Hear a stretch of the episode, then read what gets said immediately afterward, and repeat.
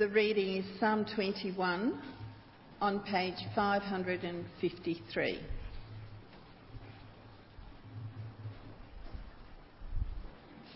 Psalm 21. The king rejoices in your strength, Lord. How great is his joy in the victories you give. You have granted him his heart's desire and have not withheld the requests of his lips. You came to greet him with rich blessings and placed a crown of pure gold on his head. He asked you for life, and you gave it to him, length of days, for ever and ever. Through the victories you gave, his glory is great. You have bestowed on him splendour and majesty. Surely you have granted him unending blessings and made him glad with the joy of your presence. For the king trusts in the Lord. Through the unfailing love of the Most High, he will not be shaken. Your hand will lay hold on all your enemies. Your right hand will seize your foes. When you appear for battle, you will burn them up as in a blazing furnace. The Lord will swallow up swallow them up in his wrath, and his fire will consume them. You will destroy their descendants from the earth, their posterity from mankind.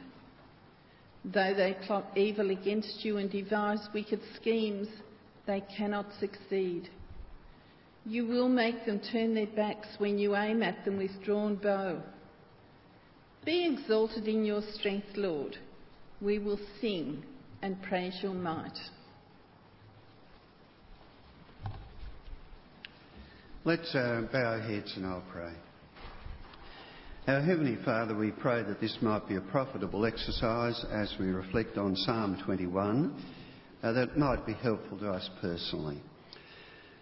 Father, as we come to the beginning of a new year, uh, we pray that as we look back on the past, we'll be able to say thank you very much for the way you've been kind and merciful to us. And as we look forward to the new one, we pray, O Father, that in Christ we will have a vision for doing things for you. And we pray that we'll continue at it, whatever the situation. So, Father, we pray for your mercy upon us now. We ask this for Christ's sake. Amen. Uh, one of the interesting things I think in being a Christian is that you come to tend to come across, I think, very interesting people. Uh, when I was in Adelaide, uh, I came across this man called Peter, who happened to be someone who wrote on time management. So I thought, well, that'd be a good man to meet. So I arranged to meet him, and we went to the cafe. And as soon as he sat down, he said, "Oh well, how'd your day go yesterday?" I said, "Oh, not too badly." He said, "No, no, no, no, no." I said, "How's it really gone?" I said, "What do you mean?" He said, "Well, ask me the question." So I said, "Well, Peter, how did your day go yesterday?" He said, "68 percent." I said, How did you arrive at that? And he said, Well, what I do is I have a plan for the day and I give myself so many marks for that. Then I have the execution of the morning and I give myself so many marks for that. Then the execution of the afternoon and so many marks for that. And then at the end I review it all and give myself a mark overall uh, for that. Now, I'm not too sure that too many of you probably plan ahead like that.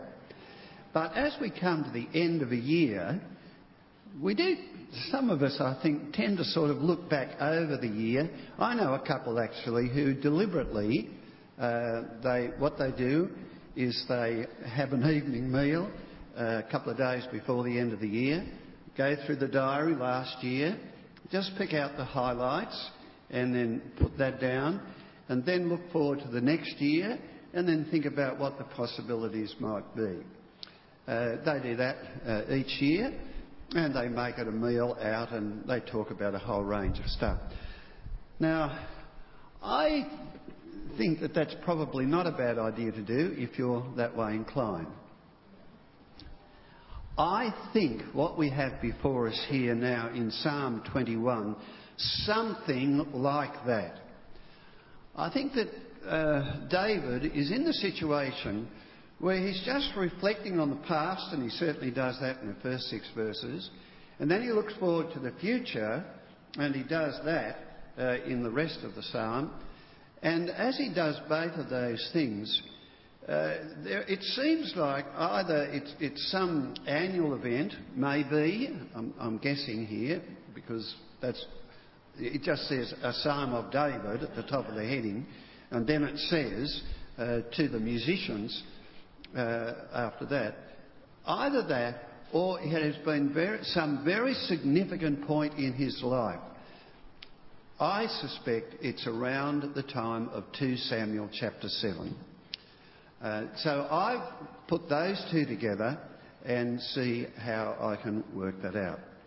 We have an occasion to assess life before God. Uh, here is King David.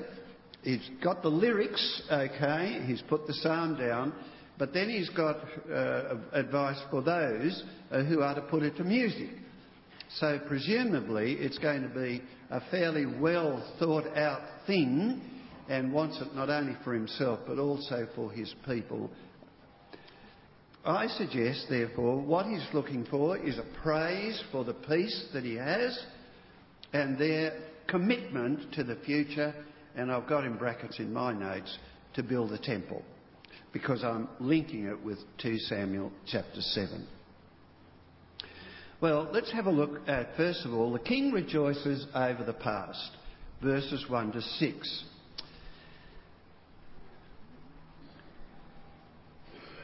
The king rejoices in your strength, Lord. How great is his joy, the victories you give. You have granted him his heart's desire and have not withheld the request of his lips. You came to greet him with rich blessings and placed a crown of pure gold on his head. He asked for life, and you gave it to him, length of days, forever and ever. Surely you have granted him unending blessings and made him glad with the joy of your presence. For the King trusts in the Lord. Through the unfailing love of the Most High, he will not be shaken. Well, in verses 1 and 2, what he's doing is he's saying he's giving a general sort of thanksgiving to God. Uh, the Lord has uh, given him uh, this strength, it's given him great joy, he's had victories, He's had his heart's desire, his prayers answered, his hope for the future of the nation has been set out, and God has granted him all these sorts of things, where I now take it that they are in a place of prosperity and in peace. If you want to do this, you can keep your hand there and you can go to 2 Samuel. But now, this is what he says in 2 Samuel 7 1 to 10 after the king was settled in his palace. So he's got himself under control and ordered. The Lord has given him rest from his enemies round about him. It's a time of peace. And so at this point, when all, as he looks back over a fairly satisfactory part of his life, he now is looking forward and saying, Look, here I am living in a house of cedar. The Ark of God?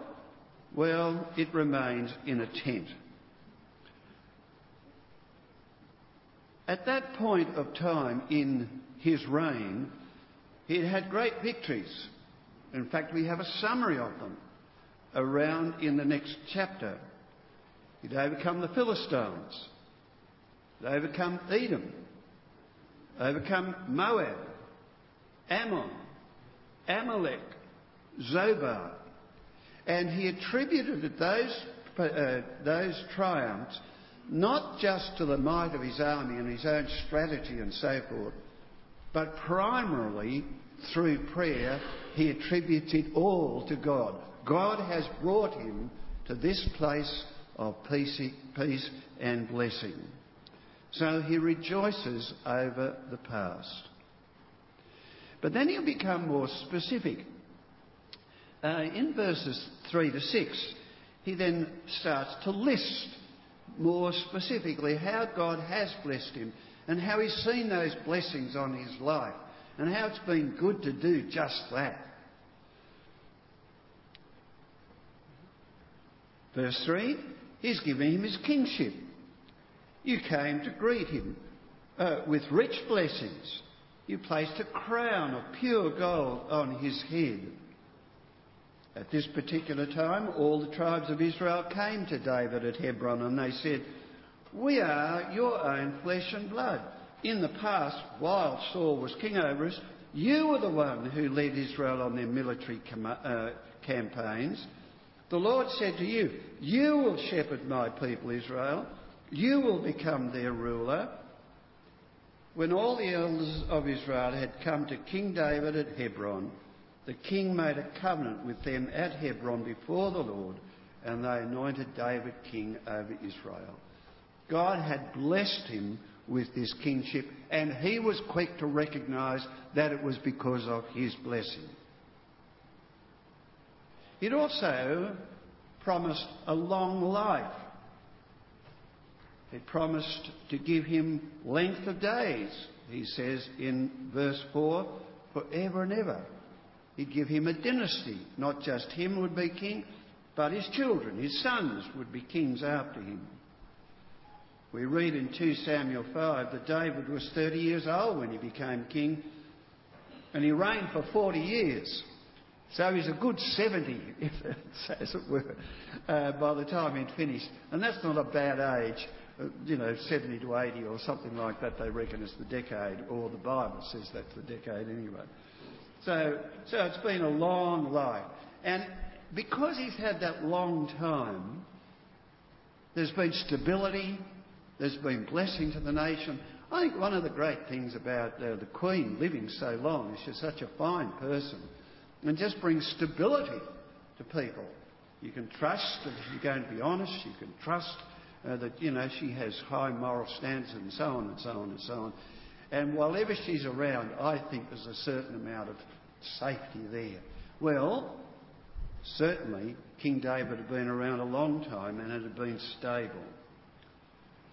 But it wasn't just that. God had also, through the prophet Nathan, promised him that he would build him a family, an ancestry, a dynasty, a house.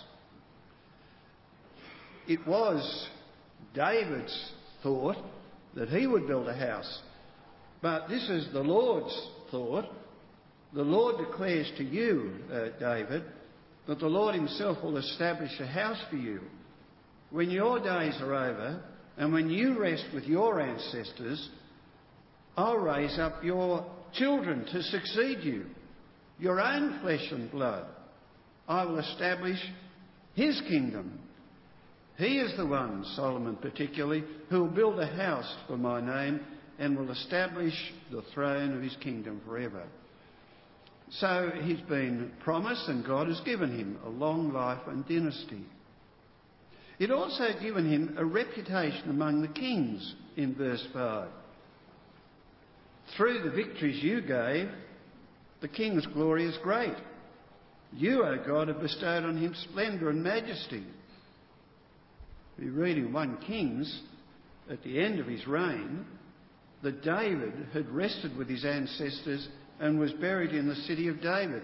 He'd reigned 40 years over Israel, seven years in Hebron, 33 in Jerusalem. So when Solomon sat on the throne of his father, his rule Everything was firmly established. So there'd been that blessing. And in the midst of all of that, what we find is a king who was very thankful to God. He had joy in God's presence. Surely, verse 6, you've granted him unending blessings, and you've made him glad with joy at your presence. He thanked God, he rejoiced in God for the blessings that God has given him. And there was a security about it all. And he thanked God for that. The king trusts in the Lord through the unfailing love of the Most High, he will not be shaken. Well, I think that it's the sort of thing that is a really helpful thing to do at the end of a year. Just reflect on how things have gone through the year.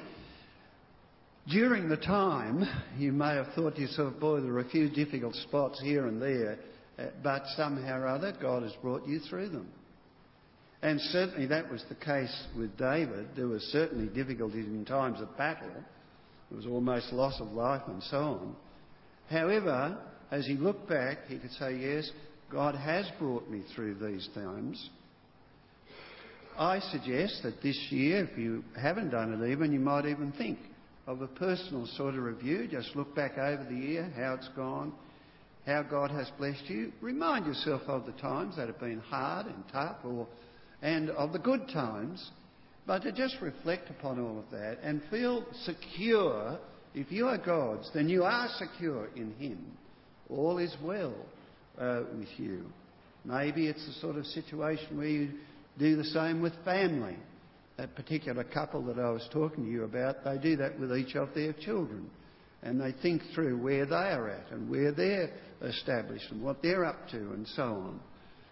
Uh, and then maybe if you're in terms of ministry, you're thinking to yourself, okay, well, how has God allowed me to be ministering during this last year? The possibilities that I've had. Uh, now, how He's brought me through those. Uh, that sort of thing. Maybe a job situation. Uh, maybe it's been tough this year. A lot of folk have found it very tough. Has God looked after you during that time? Can you rejoice in Him? Anyway, certainly there were those uh, rejoicings over the victories that God had given him. There was a time just for stopping and reflecting. I think it's interesting uh, when you read the apostle about the apostle Paul's life uh, that he was obviously an incredible energy for those first years until finally he'd gotten together the collection. He'd come to the end of it where he said, I preached the gospel right round from Illyricum to Jerusalem. I've done that now. Here is a time now just for reflecting on the future. What's next? As he thought and think about God and went to Jerusalem uh, to offer, as it were, the Gentiles and money from the Gentile churches as a sign of thanksgiving for what God had done through his ministry to this time. Well, maybe this is the time to look at it. Maybe you're at a time in your life where there needs to be just rethinking of where you're at, what's going on, uh, what new things are up, you're up to. Maybe it's a time that you do at the end of a year. Anyway, I encourage you to think like that. Now that's the first time. He looks back. The next thing he does is he anticipates a good future in uh, verses 8 through to verse 13. Let me read that. Your hand, and you here is, is uh, the king, uh, as the people say, your hand, king, will lay hold on all your enemies. He's looking to the future now. Your right hand will seize your foes. When you appear for battle, you'll burn them up as in a blazing furnace. The Lord will swallow them up in his wrath, and his fire will consume them. You will destroy their descendants, not only the present enemies, but you'll stop uh, the, the, future generations coming back uh, from the earth, their posterity from mankind. Though they plot evil against you, although they devise wicked schemes, they cannot succeed. You, O King, will turn their backs.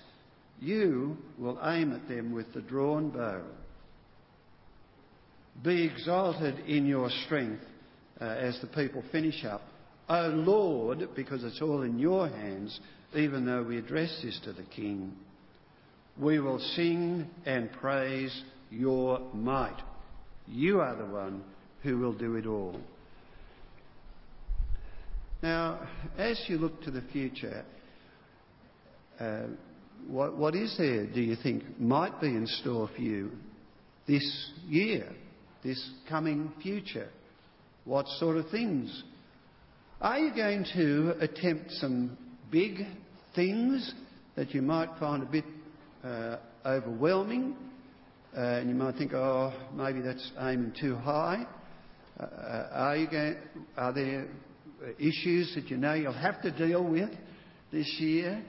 Are there family things that might have to come up? There, it may be that you're getting frailer and you're starting to think, well, maybe this is the year that I will depart and be with the Lord. How am I going to go through that?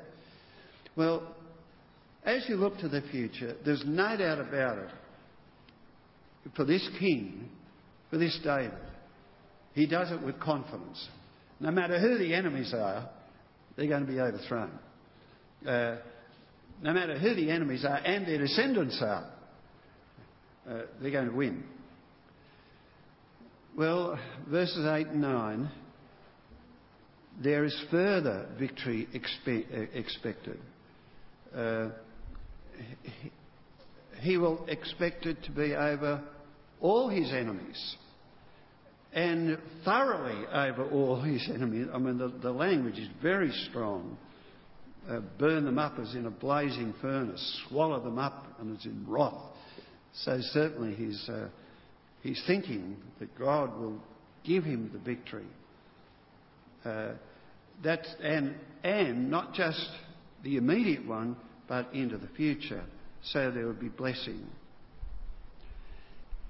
Now, if I have uh, chosen 2 Samuel 7 correctly, and it is an if, if I have chosen that, it's really interesting. He will have uh, more armies to fight, more victories to fight. However, what doesn't happen is he doesn't see that within there is a problem. He doesn't anticipate that his son Adonijah, he doesn't anticipate that he will actually be an issue. That he will come because, as the Bible said, he's been spoilt in his youth. In his youth, and the king never said anything to him, but just let him keep on going. And now he's reaping the benefits of it. And then there's also the other son, Absalom, who uh, tries uh, to take over the kingdom, a rebel, and actually has his king on the run for a while. And then David will come back and get his kingdom. So that as there was this confidence in the Lord, he could look back in the past, how the victories had come, and then into the future with confidence that he will have victory again, there within the ranks himself, where really, probably in both cases, there had been this difficulty in the family itself. And to do with all of that, there were court intrigues. And this could be traced back to the time when he committed adultery with Bathsheba, and then the murder of her husband. And out of that, Solomon was promised, but these other boys were also then jealous uh, for this position of coming uh, in king. So, if it's going to be a time now of sitting and thinking future, thinking and sitting, envisioning what might happen, what might be possible uh, in this future, confidence in God. Well, as you do that, make sure that you're looking to make sure also that you don't fall yourself and that there aren't things that you've done in the past that are inevitable that will come upon you into the present future. So I've made that point but an enemy was within, where there had been failure in himself. However, having despite all of that, he will finish with verse 13. You be exalted in your strength, Lord. We will sing of your praise.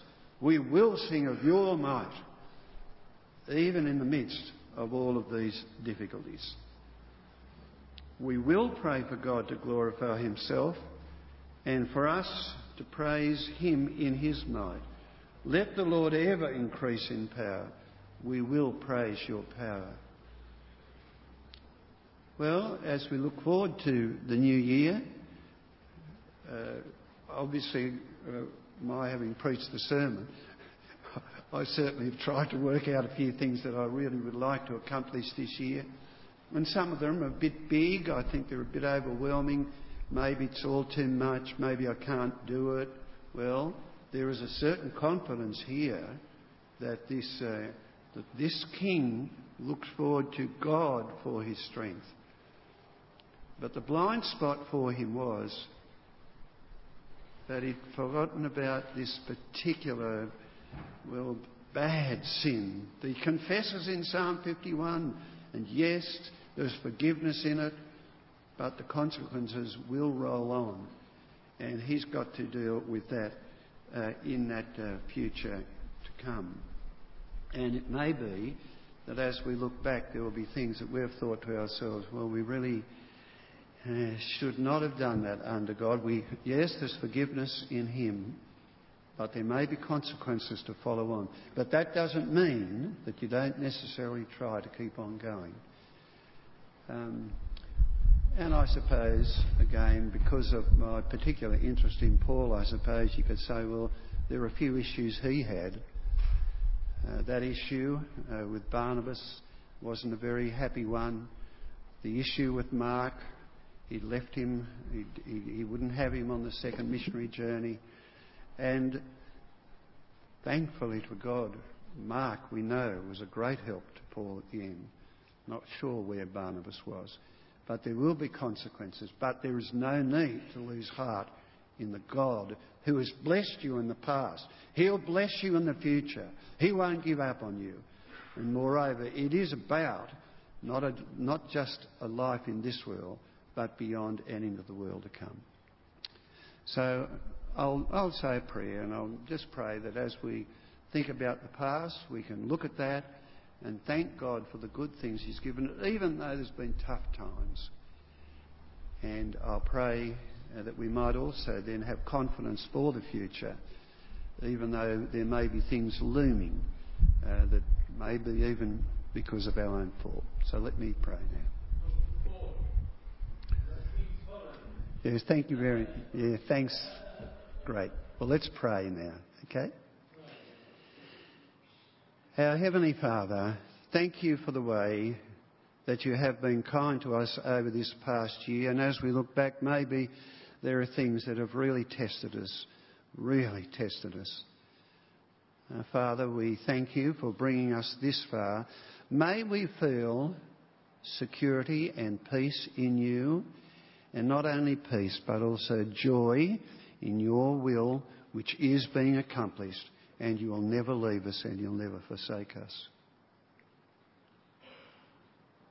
We also pray, Heavenly Father, that as we look forward to this new year, uh, we pray that you will give us vision, that you will give us uh, things personally, family wise, uh, to achieve uh, in Christ and that we will uh, look to them. Maybe they'll be big, maybe some of the things we've done in the past will hinder us from achieving them like we thought they might be achieved. But we pray, O Lord God, that again we'll trust ourselves to you and to your power and to your strength and to your uh, overruling so that in the midst of it all, your name will be glorified. So, Father, as we come to the end of the old year and embrace the new. Father, be with us, we pray, for Christ's sake. Amen.